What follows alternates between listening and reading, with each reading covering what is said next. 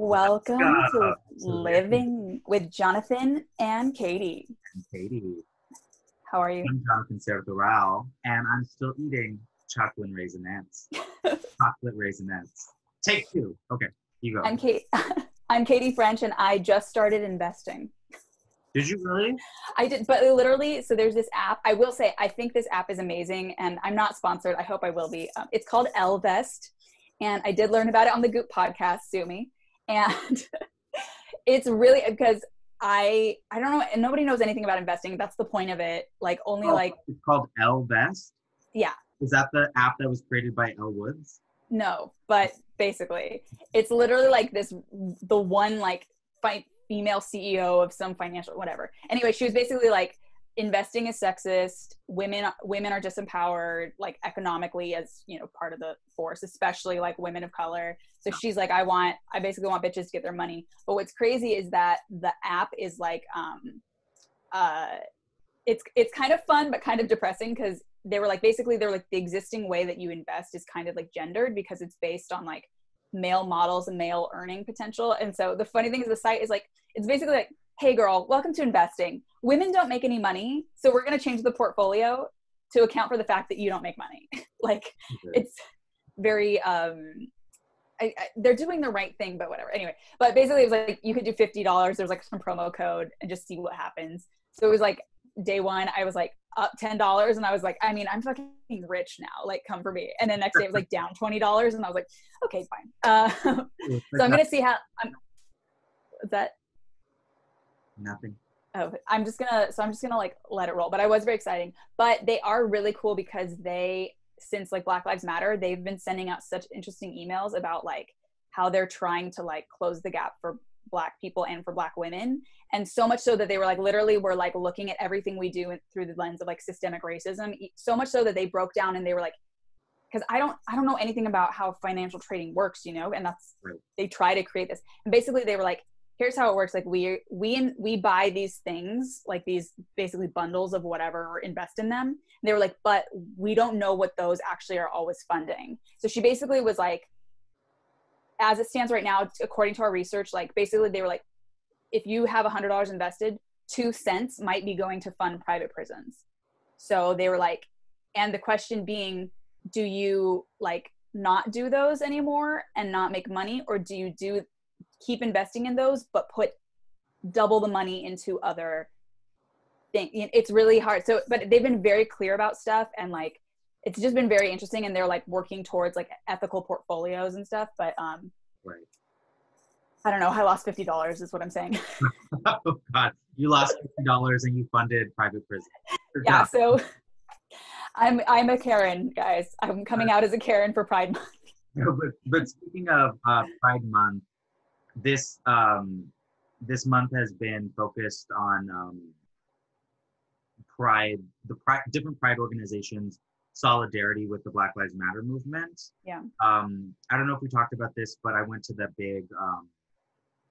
We haven't talked since you went to the big march for. It was the Pride solidarity march for Black Lives Matter, which we didn't get to see each other at because you were about to get a COVID test, so you had to. Yeah. You can't be around thousands of people. But I do have to say it was huge. It was like, 30,000 people? But it was definitely like a lot of mixed messages. I mean, I told you that like I felt like at the other protests that were just much more focused on Black Lives Matter, that was the message at hand. But because this was like a little sloppily done and not at the fault of Black Lives Matter and not at the fault of any of the Black groups or activists that were involved in putting it on. It was actually the fault of Christopher Street West, the organization that usually does LA Pride, because they originally came out saying, we're going to do a solidarity march for Black Lives Matter. And then when everyone was like, great, who are the Black queer people that you have involved? They were like, wait, repeat the question? What was that? And then they didn't answer. And then, of course, they had to step away because they were getting such backlash, as they should. And then they brought in queer Black voices to come and do the protest. But, of course, they didn't have that much time. You know, I feel like if they had more time, they could have planned it a little bit better. But also, it was not even their fault. It was just like some people who were coming that was like, I mean, there was just one guy I remember listening, and he was talking about like great things. And then he like parlayed his speech about stopping police brutality against Black, Indigenous, and Latino people, right? To parlay that into speaking about Bitcoin. He was like, and now I want to talk to you guys about something that is super important. Bitcoin, it's the new thing, which he's correct. Maybe what he's talking about is like trying to like dismantle capitalism or whatever, but it's like, no, it was too complicated of a subject for everyone there who wasn't even there for that. That's so funny. To comprehend. So literally the crowd started to like move past him, and he started to lose the crowd because people wanted to hear about Black trans lives, and they wanted to hear about Black lives and police brutality and stuff like that.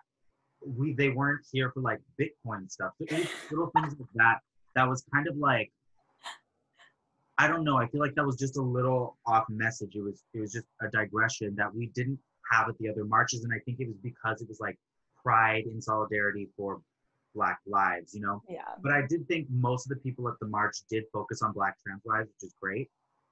But yeah, I mean, this pride sucks anyways because of all the police brutality that has been going on, but it's just, I feel like ramped up even more. All the lynchings of Black people, the killings of Black people and people of color, the killings of Black trans people, us being in quarantine, the election, the economy. I mean, this is like probably the worst Pride Month ever. I mean, it's probably the worst every type of month, Black History Month. Yeah. Just the 2020 has been terrible. And all I'm saying is I miss dancing without my shirt on with a bunch of bears. But right now, we can't do that because guess what? A lot of those bears are racist. So, and because Bitcoin, yeah. I mean, well, yeah. I've just been disappointed as a gay man too. Like, there's so much racism in the gay community, especially against Black people and other people of color. But seeing this huge global movement of Black Lives Matter brings out the inner racism in people in other oppressed groups, and they like attack the movement because the movement's getting attention. And they do feel like, I've just seen so much stuff with gay men being like, I literally saw a post today that was like, hey Blacks, you get 1 month, okay? Don't try to colonize our month. And it's like, excuse me. Oh my God. Stop accusing Black people of colonizing. Oh my God. They are some of the least colonial type that people. Is so embarrassing. Like, yeah. I mean, it's horrific, one, but also like, oh God, losers. I mean, it's absolutely crazy, but it's stuff like that. Like, they feel that they are under attack. And coming from a white gay or a white passing gay or whatever, you know what I mean? It's usually those types of people. It's very, it's so disheartening. At first you could say like, it's shocking, it's crazy. Like, why would they do that? Don't they know? But it's like, it's human nature to like continue to like, when you feel oppressed, to look for someone else to oppress. But it's so ridiculous. But all that said, there was huge good news this Pride in the Supreme Court ruling. Yes. Like huge, this is a federal law. So from my understanding, this federal protection also like negates a lot of states' rights laws because it supersedes it. Mm-hmm. So even the bullshit they keep trying to pass to like discriminate against trans people in workplace, like whatever on state level, this federal protection, the Supreme Court ruling protects from discrimination. So that is like, this is something that we also have to realize for Pride, why this is so stark for Pride Month is like, we live in California, so I have for most of my life lived in a state where, as an adult gay man at least, I had pretty much most of the protections that you as a straight person have because we lived in California. But there was a minority of states, like 20-something, that were like that, and many of them didn't even have full protection. They were like only gays and lesbians are protected, but trans people not at all, right? So for the other 29 or 30-something states, had no protections or very little protections for LGBTQ people. So it was totally legal to fire them for being queer. Texas, it was legal to do that. So that's the reality that the majority of the states and the queer people living in those states have been living in this whole time, you know? And that's crazy to me because I feel like because this country is so big and you can live in a very liberal state like California and New York, right? As a gay man, you can feel like, oh, that those times, those are past. But in the Supreme Court ruling, I realized, no, those times, they were now. I was living in those times. It's just I wasn't living in a place where I was getting the worst of it. Yeah. I was living in a country where the majority of the states in my own country was treating LGBTQ people, my people, as second-class citizens. I mean, that's been going on forever, but you think, oh, since the gay marriage thing, everything is fine. No, not at all. There's still so much to do. I'm glad that it passed, but it passed very narrowly, right? Which is very disheartening. And also, while it passed and while it includes transgender people, just days before that, transgender people, they got their rights stripped away in terms of the healthcare that they can access based on how they identify in terms of their gender. So it's like, we're winning rights, but then we're also just like, it's always, well, they're trying. Well, people have been getting their rights stripped away. Yeah, they're actively trying to. What I did hear from my understanding though is that that Supreme Court ruling actually negates that piece of legislation. Does it really? Because the idea is like, is your sex based on like, you know, like medical, biological, or is it like what you identify as? And so this language says like what you identify as. So they can't like follow the bullshit one. That's great. I hope that's amazing. I didn't even know that. Yeah, that's what from my understanding, which is wonderful. And I heard that through Laverne Cox, through Brene Brown's podcast. So that's great. Hopefully. But yeah, it's really crazy. But it is, I will say, like, because it has been such an oppressive, like such a fucking dark time, hearing that passed was like, it felt like a quick breath of air in like the drowning, you know? Right. Like it really did. It'd be like, oh my God, thank God. Thank you, thank you, thank you. Like something, you know, but, it's, I don't know, we just keep, I don't know. It's been a really interesting time. I am grateful though for at least as a white woman, for the dialogue and for the kind of like collective reflection.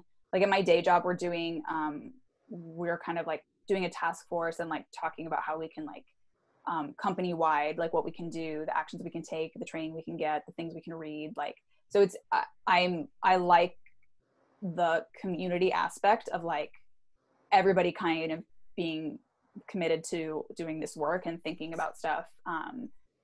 So I try to see like opportunities in whatever shitty stuff is happening. And like, you know, it is that thing of like, it starts with you, right? So like, what is your own programming or things like that? So I started reading, I guess, should we shout out people? Okay, yeah. So we're doing this new thing where we're shouting out Black creators. We're going to do an emphasis on Black queer creators for this month, but it's just going to be like an ongoing thing that we do. Just Black content creators of all different realms that inspire us. So if Katy, if you want to start. Yeah. Well, he's not queer, but I have started reading Trevor Noah's memoir, which I'm like way late on, but it's so astounding, so educational. I'm obsessed with, I read so many celebrity memoirs. I read memoirs of all types. His is like hands down one of the best because it kind of flips between his memoir and then kind of the historical context of each chapter and then goes into his experience and then like what the law was and then his experience. So it's really incredible. And I can't believe, I mean, obviously like it's a long fight that they have, but like what South Africa was in apartheid and how far they've come, although of course it's not far enough, you know, it's one of those things, but the level is like, it's just astounding. And what he experienced as like a mixed person who was like, you know, it's the title of his book is Born a Crime. But also his mom, illegal.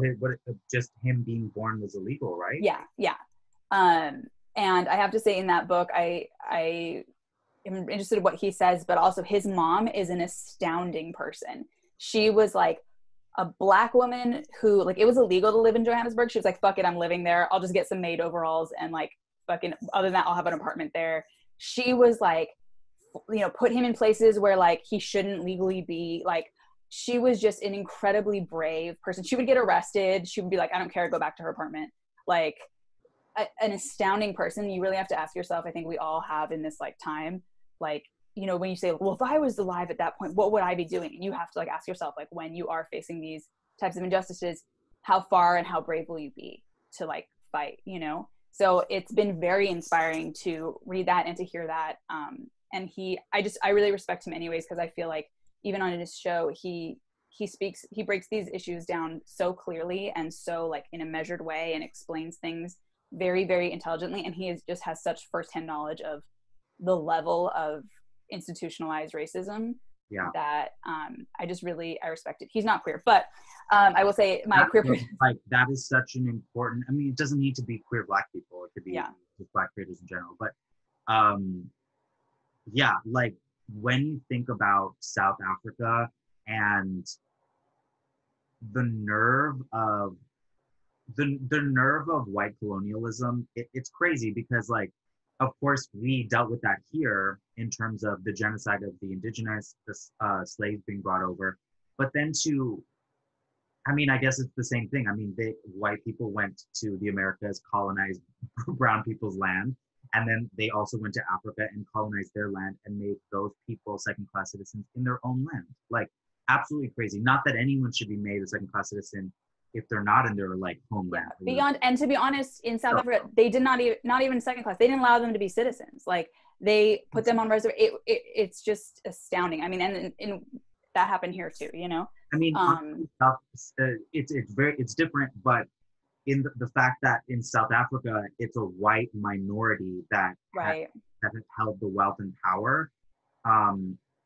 It's very similar in a lot of like Latin American nations where it's like a lot of these nations, the white population is like 5%, yet they hold the majority of the wealth and power in those nations, even though the 95% of the rest of the country is not white, you know? I mean, that's worldwide. White people the biggest populations on earth are Indian and Chinese, you know?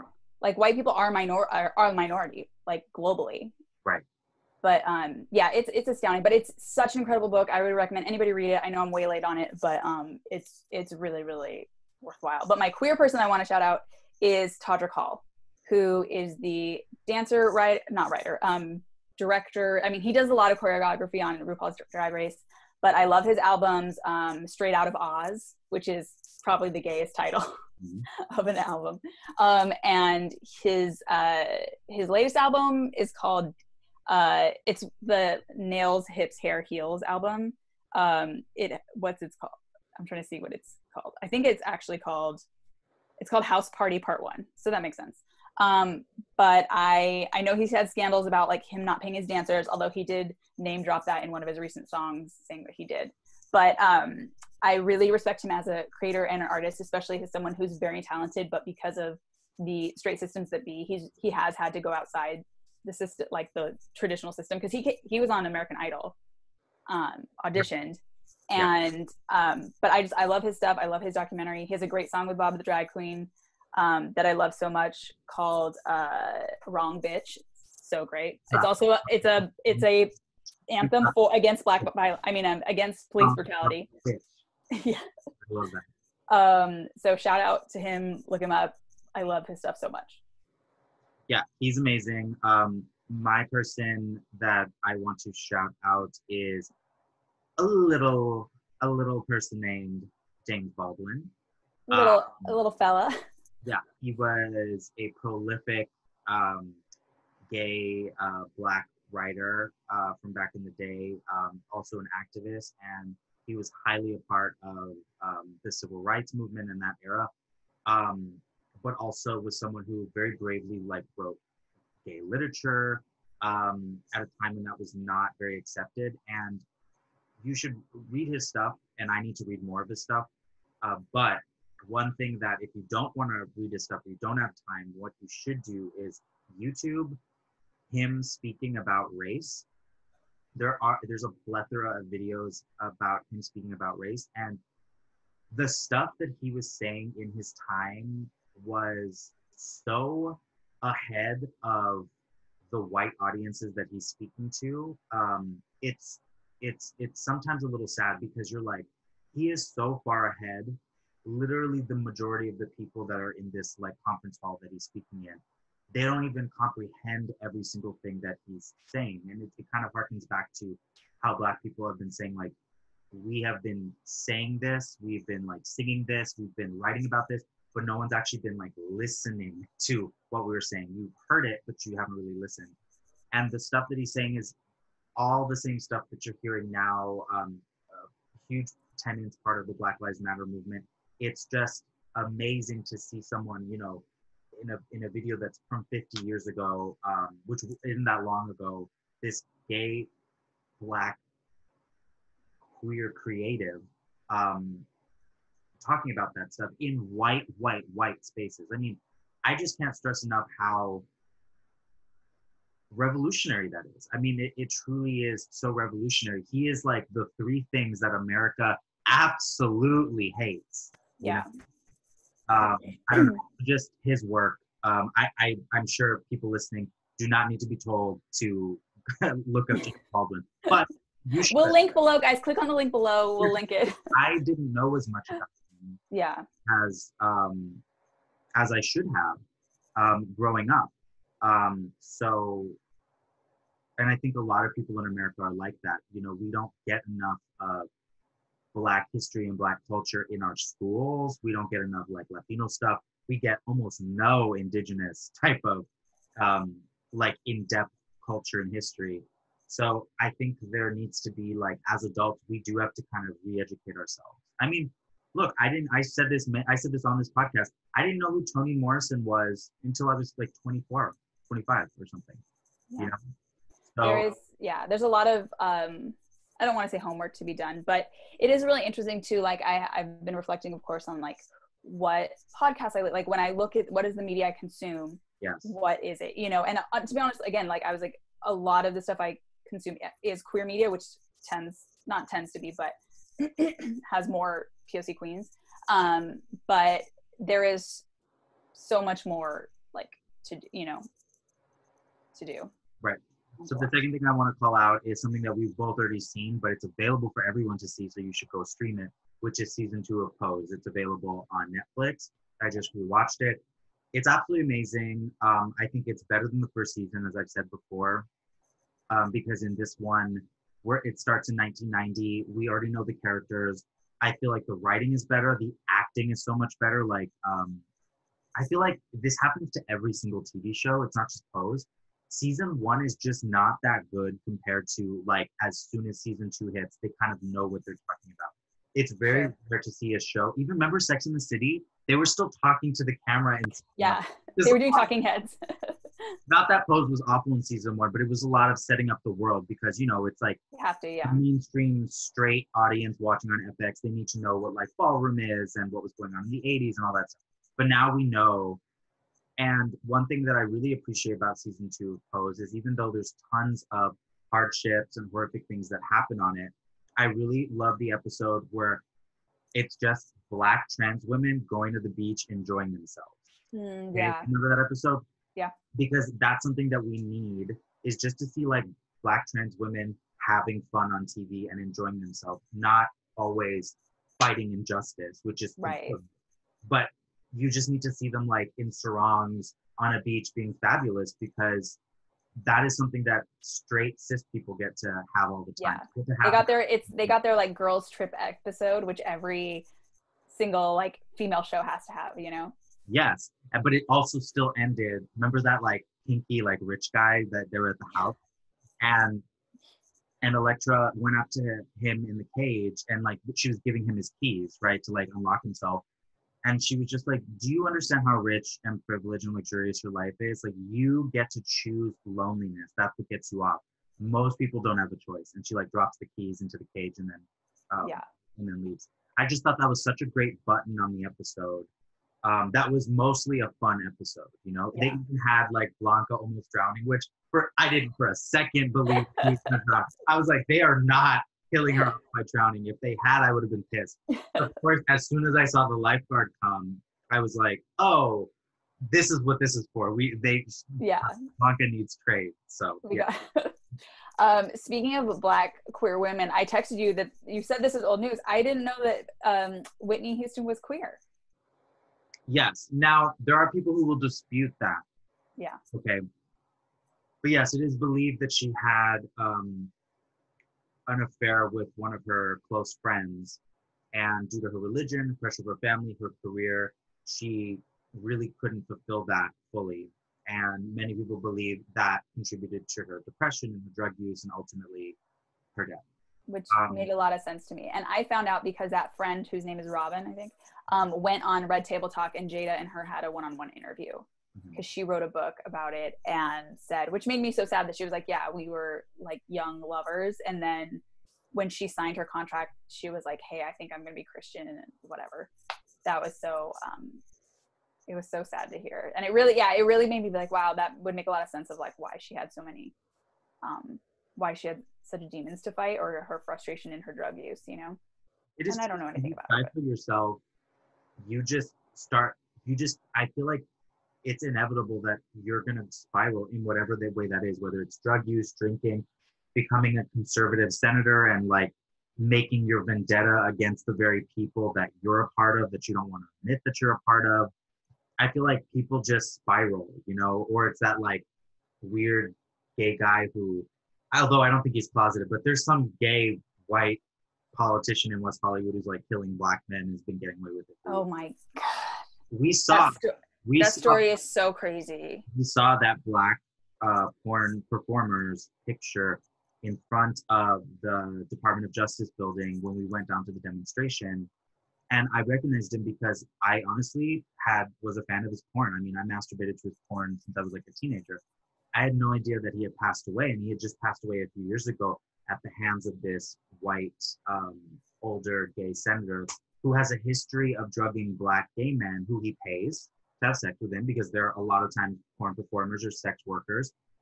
And then they like all mysteriously end up dying, but it was the police who shot the victim, who was this Black gay porn performer, and they just shot him even though he was the victim, and obviously, you know, they shot him because he's this like big 6'4" Black dude, so of course they're like, the police, I don't know, they have this thing where they think it's okay to shoot people like that. Did you hear about the young Latino kid? 18, Andres Cordato, 18. All that dude was trying to do was wake up early in the morning to go to his security guard job outside of some fucking auto body shop, and the police fucking shot him 7 times. And of course, the police, I've watched countless videos of the police like breaking into Black people's homes, like full-on guns. People don't know what's happening. They just see these people with guns. You just get frightened and scared. That's why he's a child. He was 18. He ran because he was fucking scared. All these videos of the police with these no-knock warrants, like barging into Black families' homes all over the country. What happens? Everyone starts to scream and get scared because they think the house is being broken into. And then they justify them being scared. They justify them murdering these people because they're like, oh, he ran. Yeah. He ran away and we thought he had a gun. And they shot him anyways. But what's the real kicker is, you know, the police are lying because all the cameras around the auto body shop have been shot out. Obviously, you know, that poor boy. I mean, he was a boy. They just fucking shot him. He was just he wanted to be a nurse. He's just this Mexican kid from South LA. Where is he from? Gardena? I mean, you know, and that also just goes to show, like, Latinos, we are also highly victimized, brutalized, and murdered by the police. Not as much as Black people are, but we're up there. We have high incarceration rates too, along with Black people, which is why I don't understand when there are Latinos who don't stand with Black Lives Matter. It's like, Black Lives Matter is not only fighting for Black lives and to end police brutality, but what they're fighting for directly benefits you as a Latino person. It directly benefits you. So not only should you be standing with Black people because they're human beings, you know, but also the movement benefits you, you know? And this is just a prime example. I mean, just so fucking sad. I know. There's literally nothing to say. It's like, I couldn't play it. Yeah. There was a video of them talking to his parents, and his parents were these Mexican people speaking Spanish, and I couldn't play it because I was like, I cannot hear his parents. I just can't do it. I can't. It's so heartbreaking.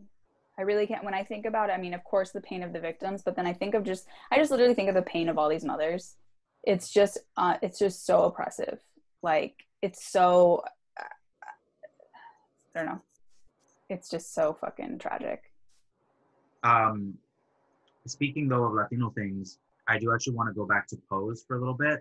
I do just want to say one thing. I really love how they're including Black Latinos in the show.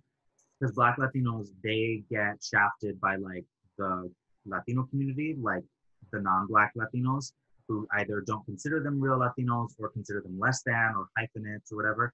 But then a lot of times they may not be involved as much in, like, mainstream Black American media because there's, like, a foreignness.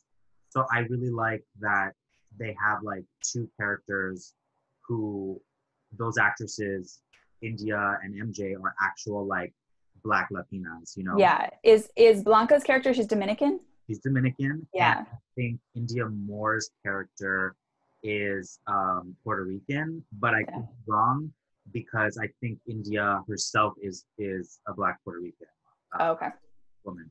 But yeah. I know that they're both Black Latinas. So I just really appreciate that because I do think that they get kind of the worst of both worlds because they don't, they're like not accepted fully by like the Latino community, but then they also are victimized and brutalized and killed just like any other Black person in America, you know, and then may not get the representation in media that they, you know, so yeah, really appreciate that.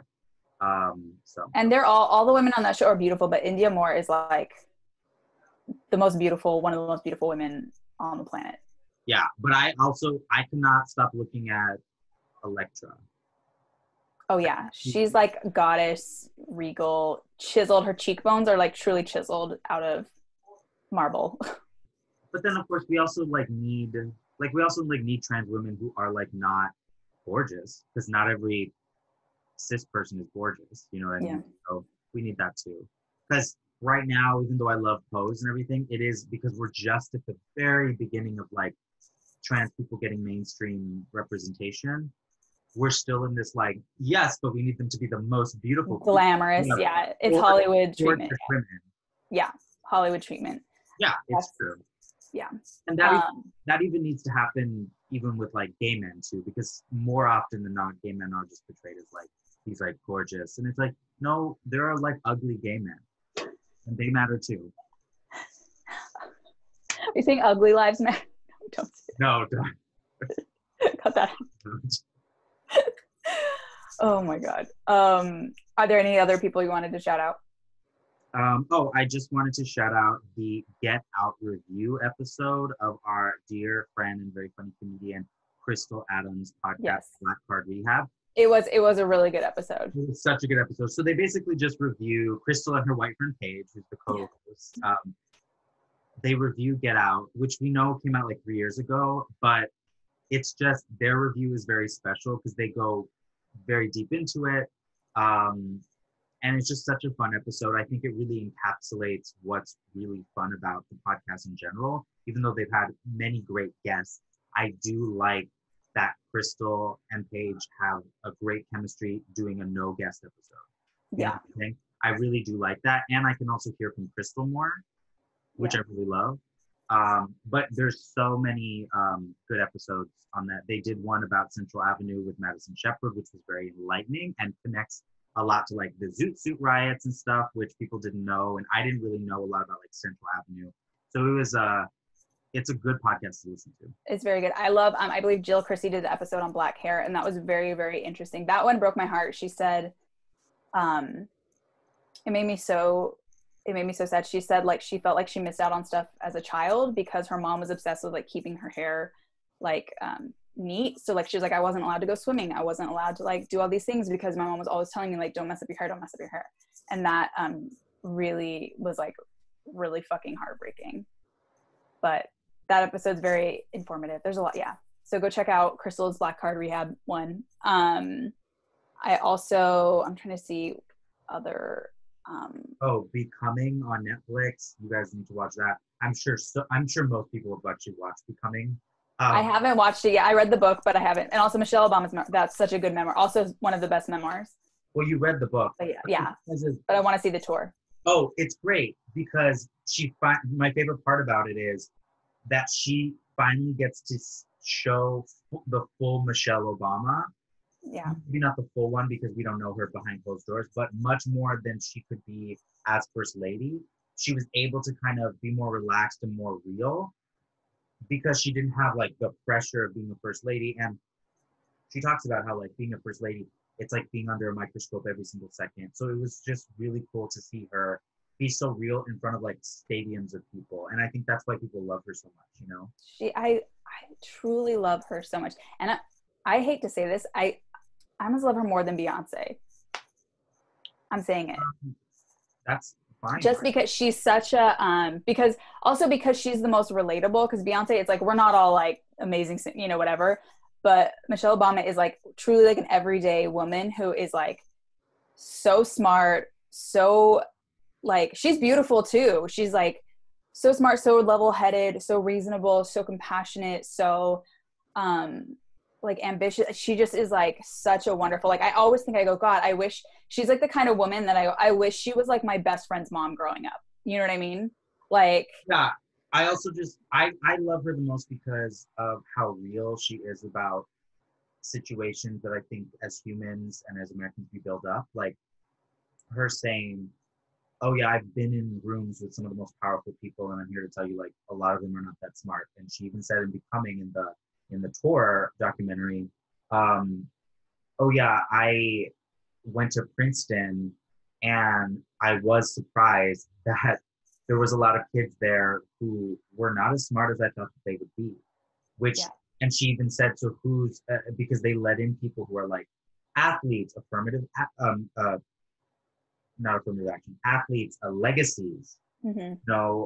Right. People who are like mostly white kids in the upper echelons of society who are like, families are very close with those universities. Like a lot of those kids go to these very fancy schools that these kids from the South Side of Chicago are like fighting tooth and nail and doing everything they can to get there.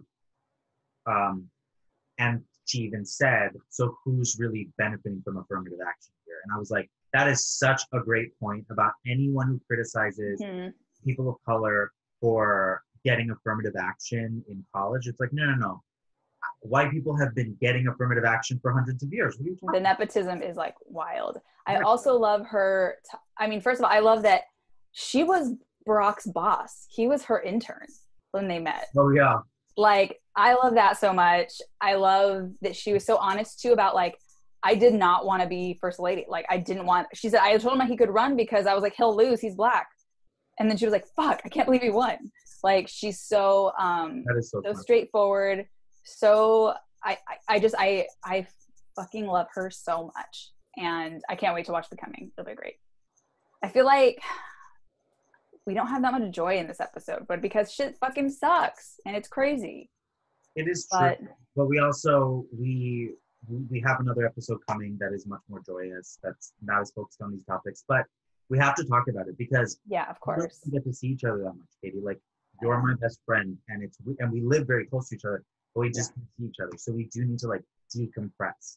No, of course. And I want to be like, I think everybody, especially who has a podcast, which is everybody, like doesn't know how to deal. But yeah, I don't know. I feel like I'm in a very like quiet and reflective time for the most part. And it's just wild. Like, I just don't know when we'll all see each other. Like, we can like at protests or whatever, but it's just like, when's the next time we're all going to be in a room together? I don't know. I feel like I'm in a weird mood now, but it's okay. But just know this. The next time we're in a room together, Katy, I'm going to be a big fucking hairy muscle bear bitch. I'm going to have like a huge tit bust and big... Are you becoming a bear? Is that your ultimate goal? Like a muscle bear. Like okay. I want muscle, but yeah. I'm fat over the muscle. You want to be a thick bitch. Yes, because you want muscle so that you're healthy and strong. and so that you could like punch a bitch. But then you also punch a cop. By bitch, I mean. And then you want some fat over it so that you have some jiggle for the wiggle, you know? Like, and that's where your Raisinets come in. You're just eating a bowl of Raisinets right now, and I love it. Yeah. Because the thing is I don't find it sexy when guys are just muscle, because it doesn't really move and it doesn't look, I don't know, it just doesn't do anything for my nether regions. It just doesn't. But when guys have muscle, but then they have some like beef over the muscle, some like fat, I think that's very sexy. Yeah. And so I just want to like be what I think is sexy. I support your body journey. I'm so excited for it. But see, this is healthier, right? Because in this body journey, unlike in my mid-20s, remember my mid-20s, I was like, I had 2 almonds today. I need to like, and it worked. I got so thin, right? You were truly you weren't anorexic, but you were so gauntly thin. You were like so thin. Yeah, but in this journey, it's all about lifting and eating, and you have to eat and a vibrant lifestyle. So it's good. Yeah, it's all about lifting, eating, and nipple play. Well, I'm very excited to see your thick bare ass in person. Well, you know what I actually thought of now that I have a second bedroom. Like, should I film myself working out clothed, like in little shorts, and put it on OnlyFans or Connect Pal, you know, those like pay for type things? And it's just people who like Sherry Pie want to see me get bigger, but I'm not doing anything pornographic. I'm literally just working out, and they pay me $5 and they just. I mean, sure, if you can make it. Imagine if that became my primary income and it was just me working out in little shorts and men just being like, oh yeah, I love seeing you get bigger each video. Bulk up. It's like, what's the name of that fetish when you like to see someone, not like feet or not like over, but like bulking and feeding. Yeah, but there's several different types of gaining and feeding. I know a lot about this. This is proteining. That's like your. So there's fat gainers who just want like big, like timpy, big and fat, right? And then there are muscle gainers who it's about gaining muscle. So I would be a muscle gainer, but I would still have pizza, you know? With a side of Raisinets. Hey, you wanted some levity in the episode. It's true. Right at the end. Oh man. Well, I think we've done it. Okay, guys. We solved it, guys. We solved all of society's problems. Until next time. Next episode, Katie's going to tell us the tales of the North. What goes, because she's going up to the forest soon. Yeah. Also, I'll bring back all the tea from the little nymphs. Yes, and also don't do meth up there. I know I joked. I know. Last episode about doing meth up there, but don't do it because you can't clean the forest. So imagine you just high on meth, running around the forest trying to clean. Just scrub little leaves. Yeah. Well, guys, I guess we did it, and until next time. Bye. Bye. Oh my God.